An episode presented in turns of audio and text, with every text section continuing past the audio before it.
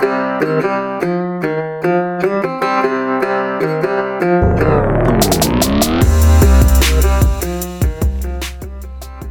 up, everybody? Dan, Binder Boneyard, coming at you from the office desk like normal. Not like all the time, but like normal. Um, it is dark. Just came in, uh, doing a bunch of stuff like normal. Uh, always hustling. I know if you if you ask the people that have been waiting for their trucks to get done, they would probably tell you I do the opposite of hustle. But when spread out across so many um, jobs and platforms and different facets of the business, um, yeah, everything suffers and everything becomes a hustle. So I appreciate everyone that's patient. I appreciate everyone that listens. I appreciate everyone that likes this and shares and comments. Um, I even appreciate the haters um, because normally it just shows me how ridiculous and how easy people's lives are now when they have time to float around the interwebs and bitch about um, not getting their value out of a free service. Yes, you're going to complain about wasting your time on a free service. Um, that really says a lot about your character uh, in general. You know, if if somebody was paying for this, um, you know, if this was a subscription service and they whatever, like fine, I get it, but it's fucking free. Like, yeah, shut up. Um, or people that complain about how much I complain. Like those are my favorite ones. Um, wait a minute, you're gonna fucking hypocrite me and complain about my complaining? Yeah, like don't. you have no legs to stand on. Like don't even open your fucking mouth. Uh, and then when I go to their uh, page or their Facebook or whatever, and it's just nothing but um, complaining and crying and reposting fucking memes about the government and stuff. I'm like, yeah, you really have no life. So I love you guys. I love the haters because it's just so ridiculous. Um, I appreciate it. Appreciate everything. So thank you. Thank you for tuning in. Um, appreciate all of it. So calendar still got the March uh, birthday trip, uh, March 16th through the 19th, 2019, Route 66, starting down around Baker's Cal- Bakersfield, California area, and then heading east from there. Um, I'm looking at planning a early summer Rubicon trip.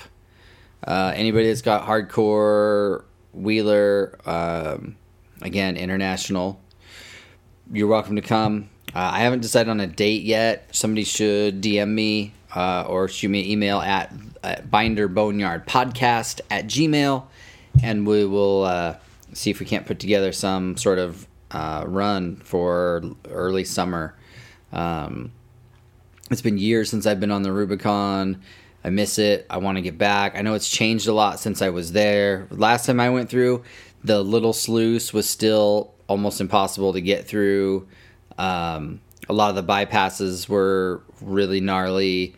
Um, you know, a lot of stuff was was still there that has been changed. So, um, yeah, I don't have a date yet for Rubicon, but I'm I'm working on it. So speak up, pipe up if uh, anybody has any suggestions and whatnot. Um, not much else on the Skadooly. So, um, getting good feedback on the last couple episodes with the um, do's and don'ts. Uh, someone asked about the emissions systems on the Scouts and the later 74 and 5 trucks and travel I hate those goddamn things. Um, you know, the air pumps and all that vacuum stuff and the smog equipment. Like, I, I really hate them. It, uh, it's really important if you got to keep those systems. Um, it's really important that all of your vacuum lines are going to where they're supposed to go. Most of the scouts still have the sticker on the cowl or firewall of the proper vacuum line routing. Um, and you know, you're supposed to have a temperature sensor in the radiator that's also vacuum powered because there's those what do you call them? I call them vacuum trees that are in the intake manifold. Um, they are just temperature operated. So there's a vacuum source, usually from the intake manifold, that goes to one part of that tree.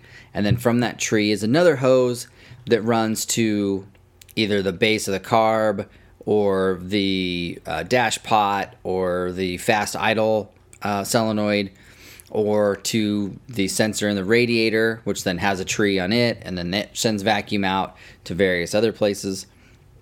Because what it's doing is when they start running, when they get up to temperature, it um, so it's real lean. They run real lean when they idle um, and at lower RPMs, and then they richen up as they get hot. If I recall how that works, um, but yeah, it, it, it, changes the amount of vacuum that's going through the engine, and um, and then that changes the f- amount of fuel and the richness or leanness of the fuel system. Um, and then of course you have the air pump that just is pumping fresh air into the exhaust to thin out the exhaust coming out of the tailpipe, which is the most ridiculous way around emissions I have ever heard of, but that's just what they do. Um, those air pumps move a ton of volume, but they make almost no pressure, so they can't be used as like onboard air or something like that. They, um, so that's what I recommend for that. Just make sure all your vacuum ports are clear, vacuum lines aren't cracked or broken. Make sure your carb base is bolted down correctly. Make sure you don't have any extra vacuum leaks like a bad booster, cracked vacuum hose. We see that all the time. Uh, original vacuum lines that are just brittle and they have a crack in them somewhere, or a mouse got in there and chewed a hole in one that you can't see. Um, make sure those vacuum lines are nice and solid. Uh, and this is all again. This is just for the guys that have to have the emission systems for you know you're in California or you're in fucking Portland or wherever these stupid emissions stuff is. Um, if you do not have to um, do any of that stuff, or you know whatever reason you're you've you've timed out in your stake. Some of them have a sliding scale where it's only you know 25 years, and then after 25 years it can not have to go through the emissions testing, whatever. Um, if it were me, I would then throw away that 2310 or 2210 or whatever that Holley carb is that's got all the emissions shit on it. Throw that fucker as far away from you as you can get on the Summit website, order you up a good old 350 CFM 2300 Holley and a new base gasket. Uh, and that is base gasket number. I even wrote the part down because I was working on something else earlier. Um, I did have it written down. It's like 60667 or something like that. Where did I write? You can hear me shuffling through papers because it was on my desk a minute ago. I just saw it. Um, well, shit. Oh, it is 60677. That is the appropriate Fel-Pro number for your base gasket for your two barrel Holley. 60677. Get that from Summit um, or wherever. But that's what you need. That has the tongue on it that protects the float bowl from heat and uh, and all that. So um, that's what I would recommend for that. So yeah, if you don't have to have emissions, throw that shit away. Uh, throw the air pump away. Get it just yeah, clean up the engine bay. Get rid of that hoses and piping and everything. Um, so hopefully that answered your question about emissions. Um, whoever asked that, I forget. I'm sorry. I get a lot of feedback on this stuff, and I don't always write down who asks what. Um, so I was going to move on to the do's of transmissions. Um, right off the bat, if you get a Scout, get an International whatever, that has an automatic, the very first thing you should do across the board, drop the pan. And it makes a fucking mess. Like, there's no drain plug in it, there's no way to do it without making a mess. So, you know, what we do is I start at one corner and I loosen the bolt and like I'll loosen one bolt almost all the way. And then the next one loosen it almost all the way plus a thread or minus a thread. And I just keep going around until the pan has dropped down at the corner and it's spilling most of its fluid just out of one corner and you you know of course you have a catch pan, uh, drain pan, something. Don't don't do it on the ground, fucking hillbillies. Even I'm, even a redneck hillbilly like me still knows better than to just drain fluids on the ground. Um, we used to do that back in the day. I'm not gonna lie. Working in the woods, you know, you'd watch the the loader or the fucking shovel operator just dig a hole, park his loader on top of the hole drain out 20 gallons of oil and then normally they'd build a slash pile over that top of that and then burn it in the fall. So who knows? Maybe they took care of the oil maybe they didn't but anyway nowadays you fucking catch your oil don't just drain it on the ground um, so i recommend dropping the pan checking the uh, filter, make sure there's no shavings or loose hardware or nuts and bolts in that pan. Clean it up real good uh, and and put it back together. Or if you've got a um, shift shaft seal leak, which uh, is super common across the board, we've been able to change those from the outside. Um, I am the first guy to admit that I'm not a super expert in the automatics. Uh, I it is sort of magic to me, and I just do the basics and then leave you know leave the rest of it to a professional. We have a shop here in town that does very good rebuilds for us, um, so I just trust him and so. Uh, but we have changed the shift shaft seal before. Um, you know, we can do that externally. With we've got a pretty good set of picks and whatnot, and we can pick it out of there. Because um, there's just a lot of sideways leverage on that um, on that selector, and it just wears the seal out over time. And I, it's time and time again, people bring their scout in and they say, "Oh man, the pan really leaks." Well, you start looking, and it's not the pan; it's coming out of the shift shaft seal, and then it runs down the side of the case, and then catches the pan, and then runs all around the pan and so then of course everyone thinks it's the pan that's leaking. Um, that's also a really common problem with the rear main seal too, is that people the rear main is leaking and everyone's like, "Oh, my oil pan is just fucked." It's like, no, it's your rear main. They just don't want to admit it because it's a big fucking job. Um, so you know those are those are real important things to check. Uh, first, like obviously do the drain the fluid, check the pan for stuff and uh, new gasket. Be very, very, very careful with that gasket. Don't over tighten the bolts because um, you'll just pooch it back out and split it. Um, we always take a dolly and a body hammer and flatten the pan out uh, each of the holes because it never fails when they start leaking people just slide under there and they're like oh maybe it's loose and they just start cranking down the bolts and it fucks up the cork gasket and you know it's ruined so uh, we flat we take a dolly and flatten out all the bolt holes, and then you can get really high end gaskets uh, like lube. I think Lube Locker, Lube Locker sells a plastic gasket that's rubber impregnated or O ring, O ring impregnated that's reusable. Um, it's a good, it's a very good gasket. Um, if you got the money for it, you can try that. If not, you just use the cork one that comes in the kit from Napa or O'Reilly's. Um, you know, Right Stuff. We use a lot of Right Stuff on cork gaskets, and uh, that works really well. If everything is clean and it's flat, um, so throw that in there. Uh, you know, put some good fluid in it. that's definitely a do when you get them. Um, and then change it every 25,000. I mean, I've had three, I've done three, I think three changes on my black truck just because I tow so much with it. Um, and uh, yeah, it's still working.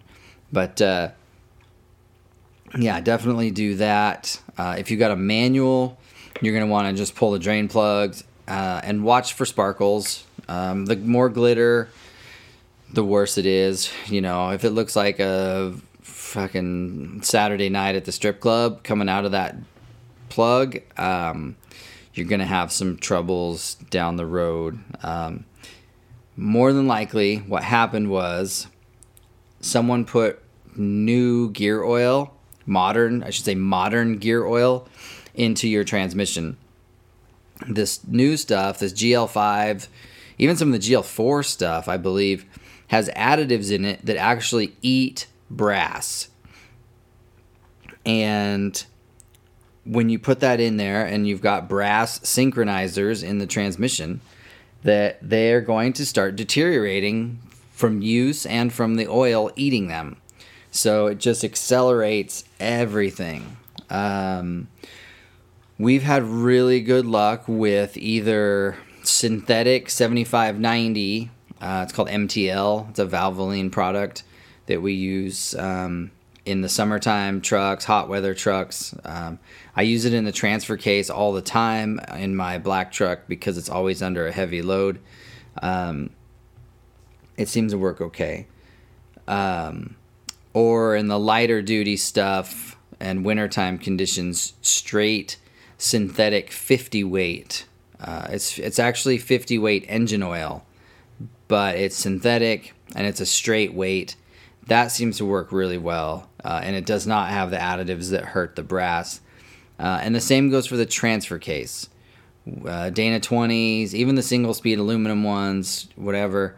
Um, it's 7590 MTL synthetic or the straight 50 weight synthetic. It just what you know depends on the location where it's going to uh, mileage usage that sort of stuff. But um, yeah 50 weight engine oil.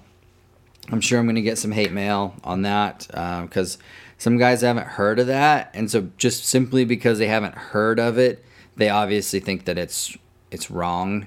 Um, but there's enough information floating around out there that you know it's it's true you don't want to use gl5 gear oil in anything that has brass or soft metal. Yellow, I think it's yellow metal. So brass, bronze, um, copper, that kind of stuff. don't want to use it on that. Um, so, or there's you, you could go really old school and just run like GL1 mineral oil, uh, which is what they came with from the factory.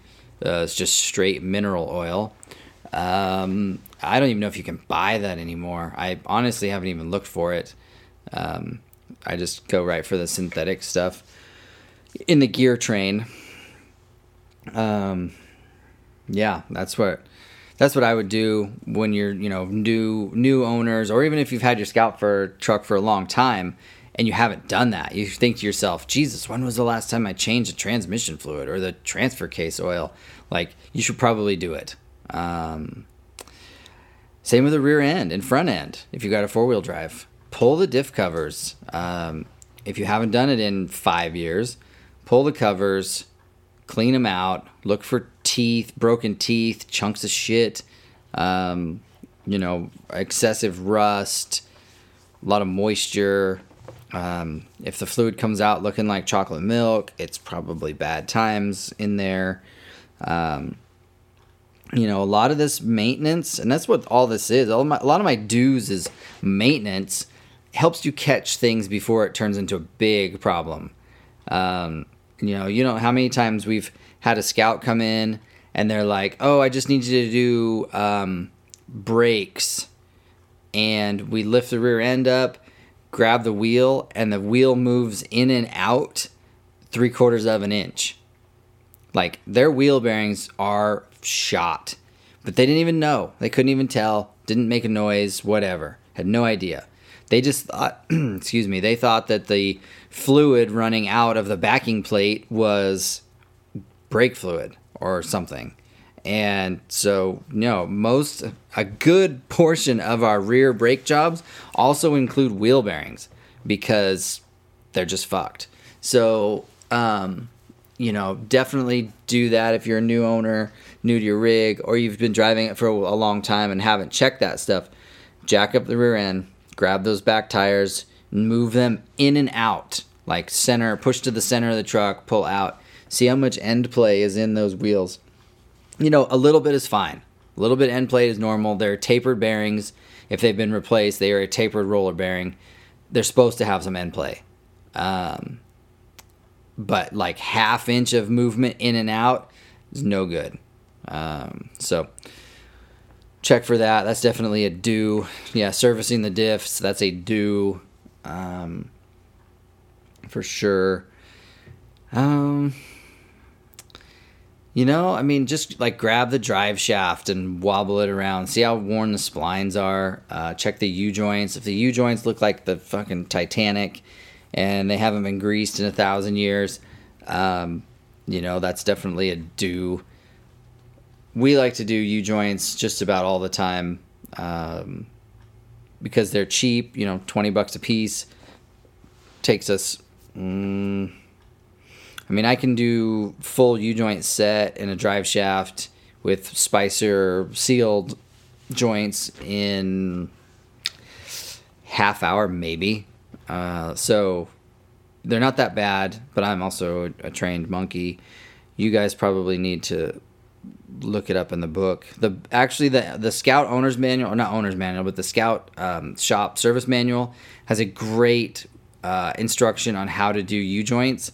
I can't. I don't even think I could begin to explain it here because you need to see it visually how they how they change U joints. Um, I don't use sockets. I don't use the fucking vise. I don't use a press. I don't use the ball joint press from Harbor Freight. I do it all with blocks and a hammer. Um, and doing it that way, uh, been able to do it on the trail, been doing it on the side of the road. Um, it really, it, the way the book describes it, it's it's very good. Um, so give the give the manual a look if you if you have one. Uh, if you don't, you should have one. This is another do. Do get the manual. Do please get the manual. Like it's uh, it's what you want. It, it has a lot of good, useful tips and tricks and things, helpful things for things you might be afraid of doing or don't want to do. Um, just give it give it a look at. You know, yeah, it's like 85 bucks or 90 bucks worth it. Yeah, that $90 will save you thousands of dollars of broken and messed up parts if you decide to do something yourself without checking it out. So, um, definitely get that. Um, and that's really it for my do's as far as mechanicals and drivetrains go. Um, yeah, I don't have a I don't have another do you know, we might maybe next time talk about wiring or interior stuff, or I, I don't know. I need to uh, I need to think about some other topics and cover some more ground. Um, I think I'm gonna have round two with Gary Hedin, and I think his wife is going to take part in that episode because after him and I finished the episode last time, she had all kinds of uh, things to add to the stories and. Uh, and some of it was pretty good. Some of it was pretty funny. So we will have Helen Hedin join us uh, the next time Gary Hedin joins us. Uh, I'm not sure when that'll be yet, but um, it should be a good episode. I love when uh, old people start bantering back and forth with themselves, especially old married couples, because uh, they've been doing it for so long. But anyway, um, thank you everybody for listening. Really appreciate it. I'm gonna hang it up here a couple minutes early. Um, thanks for the support. Thank you for Patreon. Thank you for all the donations. Thank you for keeping this thing going. Uh, again, I'm paying for this out of pocket. Um, the service for you guys is free. It costs me money to do this. So, thank you for listening. Thank you for liking. Thank you for sharing. Thank you for subscribing. Please tell your friends And uh, till next time, I see you guys at a show or you come by and say hi. Um, see you around.